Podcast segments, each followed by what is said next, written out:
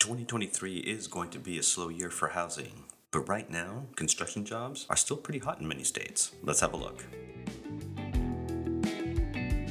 Welcome to the Daily Drill, your quick peek into the housing news of the day. I'm Paul Lopez, Senior Vice President at the National Association of Home Builders, and today is Thursday, November 3rd. Well, the Fed did what everyone knew the Fed would do yesterday, raising rates three quarters of a percent.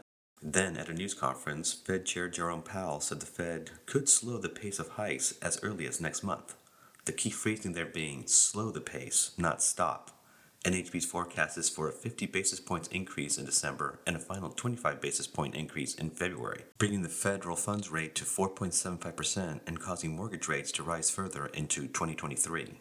Mortgage rates are now above 7% for the first time in two decades, with a top forecasted rate of between 7% and 8%. One area of the economy that the Fed is looking at is the job market. By the end of this third quarter of this year, 5.7 million jobs were recovered, marking a full recovery of the labor market from the pandemic induced recession.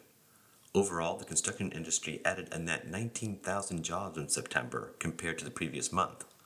Across the 48 states which reported construction sector jobs data, which includes both residential as well as non residential construction, 30 states reported an increase in September compared to August, while 15 lost construction sector jobs.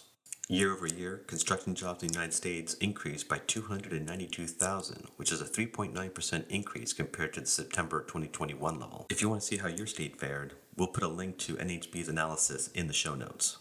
That's it for today. I'll be back again tomorrow. If you're enjoying this podcast, please be sure to subscribe. I'm Paul Lopez. Thanks for listening.